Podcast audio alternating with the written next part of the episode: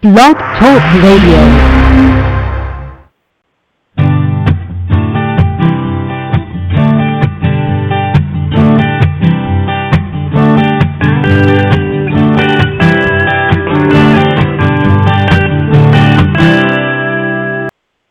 Good morning, everyone, and welcome to Speaking of Green. I am your hostess, Beth Bond, curator sustainable news at Southeast Green.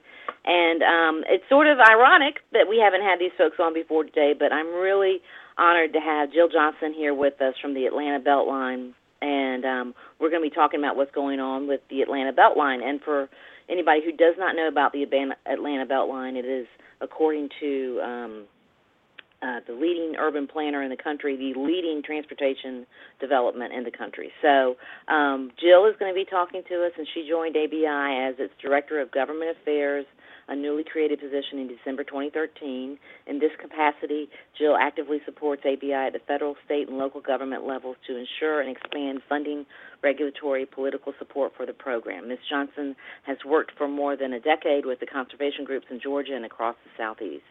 Previously, she served as political director for Georgia Conservation Voters, where she held elected officials accountable for their votes on key conservation issues and helped elect pro conservation candidates to office. And before that, she spearheaded efforts on land conservation and advocacy at the Georgia Conservancy. Jill graduated um, from Tulane University, and she has uh, is married and has one adorable little little child who enjoys running um, around with her with his um, mommy and participating. Uh, Jill participates in triathlons. Welcome, Jill. Thank you. Thanks so much for having me, Beth. Well, we've known each other for a long time, and I've you know I've known you in different positions, but um, the Atlanta Beltline is a great place for you to be because of all your experience, and it, it re- really is an extremely exciting project. Tell us a little bit about it. Sure. So the Atlanta Beltline is probably the most comprehensive revitalization, redevelopment effort undertaken in the city of Atlanta's history. It is essentially a historic railroad corridor that covers about 22 miles around the city. You can imagine it sort of in the shape of a circle or a pear. And most, most of it was a abandoned rail corridor in the beginning. And then in 1999, there was a graduate student at Georgia Tech by the name of Ryan Gravel who wrote a thesis who talked about how we could redevelop this into a transportation corridor to move people around the city more easily, to reconnect 45 different neighborhoods. And that thesis was really a catalyst um, that brought together a lot of conversations and then momentum that was picked up at the city council by then city council president Cathy Woolard. And it became not just one another thesis that sat on the shelf, but it became a vision um, communities as they spent years talking to communities across the city. Uh, there was a lot of public support behind it. People got really excited about seeing this as something that could transform their neighborhoods, improve their quality of life. And eventually in 2005 and 2006, Atlanta Beltline Inc. and Atlanta Beltline Partnership were two organizations that were created to make the Beltline a reality, to figure out how do you connect what were these four different railroads at one time, and how do you make it a corridor for transit, trails, green space, and then also adding in other elements like economic development and affordable housing. Well, and I actually remember I was in Cathy Woolard's district, and I remember her um, talking about that back in 1999, how this was going to be so exciting. And here we are, fast forward 16 odd years, and it is it is truly changed the landscape of Atlanta. But it would not have happened without working with government partnerships, and that's really what you were brought on to do. So, tell us what you know, what kind of things you work on um, in regards to dealing with the governments involved. Sure. So um, I work with the entire Atlanta Beltline team to build and maintain and strengthen relationships at the local, regional, state, and federal levels. That means a lot of things. That's everything from keeping our key partners at City of Atlanta and Invest Atlanta up to speed on the work that we're doing and the funding that's required and working side by side through any obstacles that may come our way. It's actually much more complicated to build a trail or to build out transit than a lot of folks may realize. Um, we work closely with uh, our other funding partners without whom the Beltline would not be possible at Fulton County and Atlanta Public Schools so that we have the funding to move forward.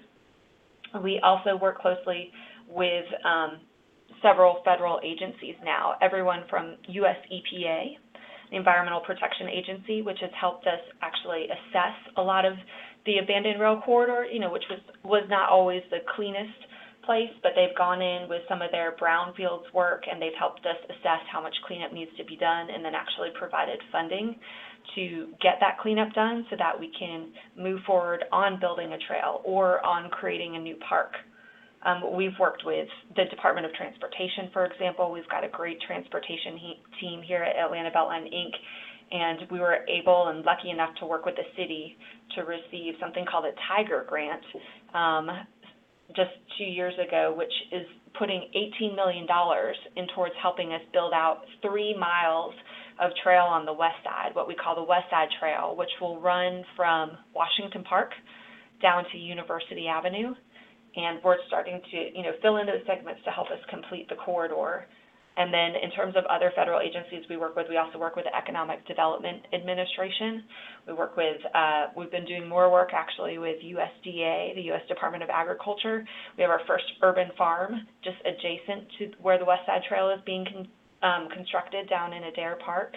So we cover a lot of different issues, and so a lot of that um, a lot of that means I'm just constantly sending out updates and information and then we're taking people out to see the work that is being done so that we are being open and transparent and honest about where we're at in the work that we're doing and then what we need to get to the next phase of success. Well, I have to tell you, I felt like sort of a late to the party person. I didn't do the tour because y'all have a, a tours available for the public that fill up rapidly, and I got invited to do a private one with an organization, and I, it I was just stunned. I mean, first of all, there's just parts of Atlanta I had never seen before.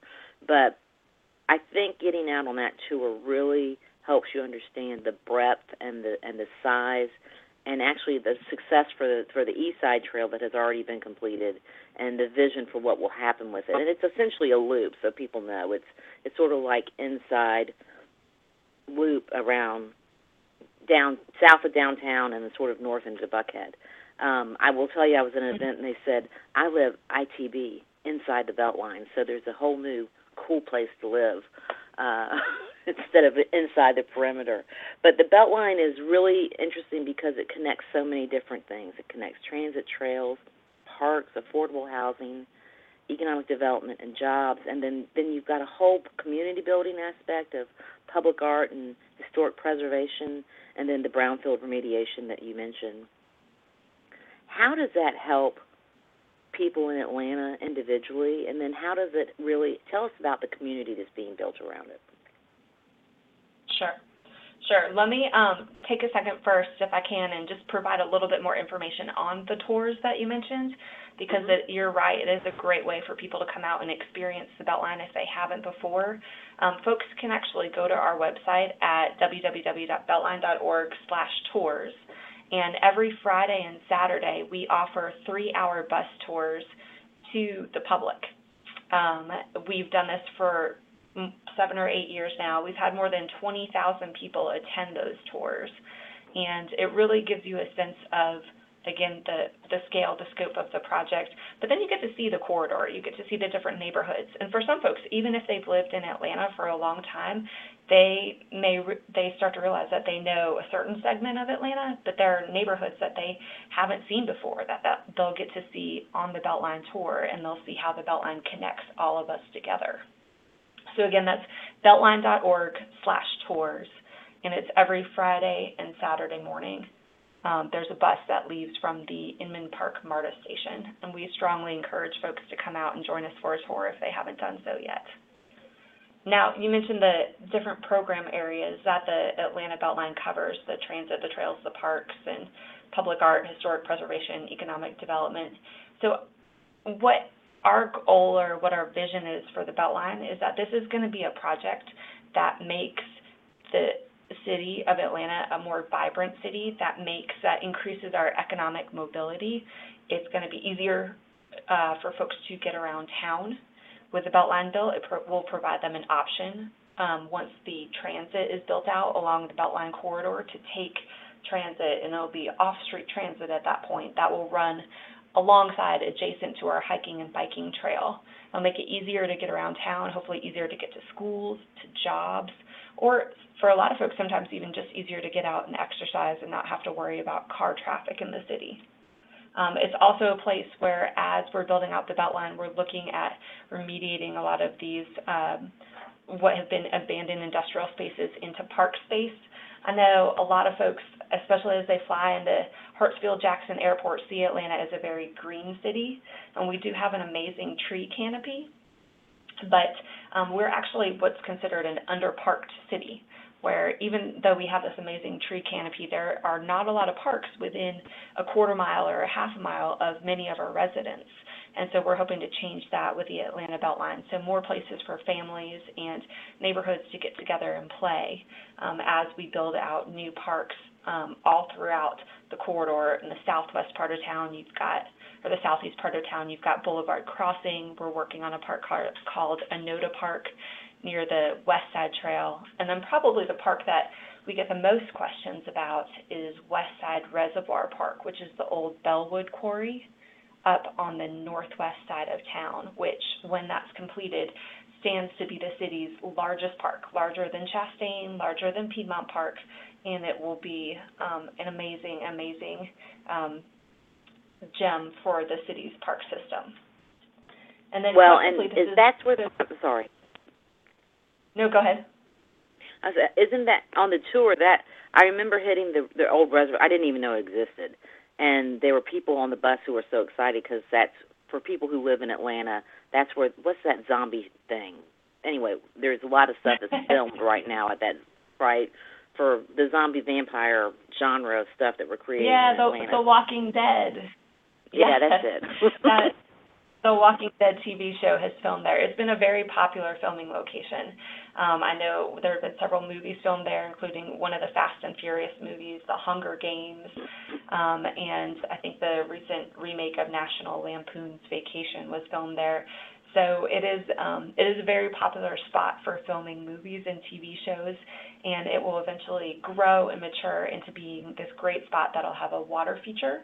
Um, they will the city of Atlanta has already um, signed papers to move forward with filling up the quarry to work as part of the city's backup water supply to enhance the city's backup water supply and connect it with the Hemphill Water Works as well as the Chattahoochee River. Um, but then there's so much space there. There's also space for passive recreation like meadows or ball fields um, where you can have you know multiple ball fields in one place if you've got kids who participate in sports and you know have tournaments and that type of thing. There's enough space to put multiple ball fields there and host tournaments in town, um, which is something that we've heard a lot about from families. Which is so popular too, right? I mean, I have nephews who play ball, and if you've been out to ball fields, you know it's a great opportunity to build friendships and community. And I think, I think, I mean, I, you know, there's so many different aspects to the Beltline, but I think that's the thing that is just so cool about it is how it's just reconnect. Not only is it reconnecting physically the city, it is reconnecting the city emotionally and in in a way that you know pe- I mean, people are just excited about it, regardless of where you are on the Beltline. People are just excited about it. But there's some other cool things y'all are doing too. So um, there's a lot of sustainability built into things. So let's talk about some of your sustainability initiatives that have been um, already included in, in the parts that have been developed. Sure. So not only is the Atlanta Beltline going to make Atlanta a cleaner, healthier, and safer city, but we've got some cool stories to tell from the work that's already been done. And probably the one of the most prominent features is historic Fourth Ward Park, um, which is adjacent to the East Side Trail. That's just off of it starts just off of North Avenue, and basically for years that that area or that land had been um, concrete parking lot, abandoned industrial sites. Um, there have been crime problems there, and we were able to work with the city to come in and build um, a water retention facility at historic Fourth Ward Park a stormwater facility that did two things. One, we um, created this great water feature and built walking trails and a park around it that now also includes a playground and a splash pad. But it also makes um, it also allowed the redevelopment of the old Sears building, which was City Hall East and is now known as Ponce City Market, to move forward because of the stormwater features. Um, when it rains, all that water is now collected and held in the pond at historic Fourth Ward Park rather than flooding the bottom of what had been the old City Hall East. Um, and so that is that is probably one of our most visited parks. It's one of the ones that people have special events there. We see a lot of people when we're giving folks tours of the Beltline. There are a lot of folks using it, um, getting out there with their families and their kids, um, or just enjoying enjoying the park for different events on uh, the weekends as well. So that's one Right. example, um, historic Westwood Park, how we've used stormwater management to mel- to help create a place that is both safer, uh, that is cleaner, obviously, and then it's also helped economic redevelopment in that area, which is fantastic um, in terms of all the work that has been done and is continuing to be done to develop Ponce City Market. Um, we also have around the entire, I'd be remiss if I didn't mention our friends at Trees Atlanta as well. Around the entire 22 mile corridor, uh, Trees Atlanta has been tremendous partner in helping to um, build a meadow adjacent to the trail, adjacent to the walking and biking trail, that will eventually be a part of the city's largest arboretum. So we've got grass, native grasses and native trees and other things that they are building and helping to maintain for us. Eventually, some of those will um, some of those will stay, and then some of those meadows will be mowed as we build the streetcar transit in alongside the East Side Trail. But right now, it's it's been fantastic. It's helped make the trail a greener place uh, and a fun place to enjoy. And then also with um, some of our new parks that we built, uh, I'm thinking particularly of DH Stanton Park and Southeast Atlanta and others. Oh, and the park by the skate park in Old Fourth Ward. We are looking to build parks in a way that the maintenance costs are not so high.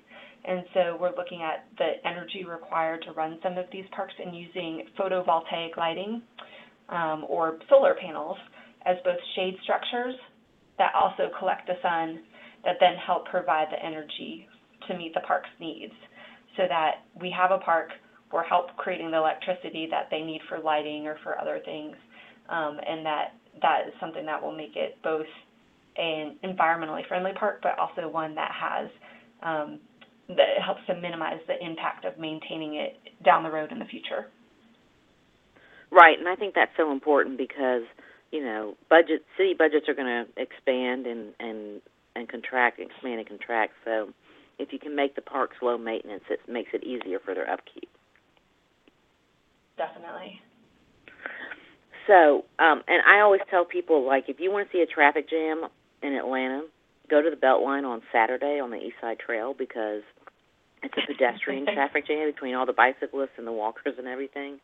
Um, and and that I think also sort of brings up the point of this is this is this is a community building effort. You know, it is partnership between the Atlanta Beltline Inc. and the government, but it also has a lot of community um, input and a lot of volunteers are helping. I know Trees Atlanta is doing the work, but they bring in a lot of volunteers to help also build that meadow, which is beautiful. Um, how can people get involved to help support the Beltline? There are multiple ways they can get involved, and we, again, I cannot stress we wouldn't be here without the support of the communities who heard about this idea in the first place, and all the, you know, NPU leaders who came out and supported it and have been here, you know, for more than a decade.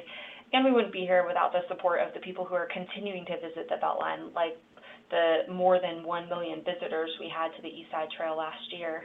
Um, we're really thankful for the interest and the support that we receive and their input. Um, so in terms of folks getting involved, one of the best ways they can get involved is help to help the Atlanta Beltline is by becoming a member of the Atlanta Beltline. We have um, a sister organization called Atlanta Beltline Partnership, and that's our 501c3 organization. And people can get involved that way um, by becoming a member. It gets them access to all sorts of good deals around the Beltline. A lot of times we hear people give directions to the Beltline based on restaurants and where they like to eat. And as an Atlanta Beltline, um, as a member of Atlanta Beltline Partnership, you can actually get deals to some of those restaurants. And they can go on our website to beltline.org slash member to find out more details about that.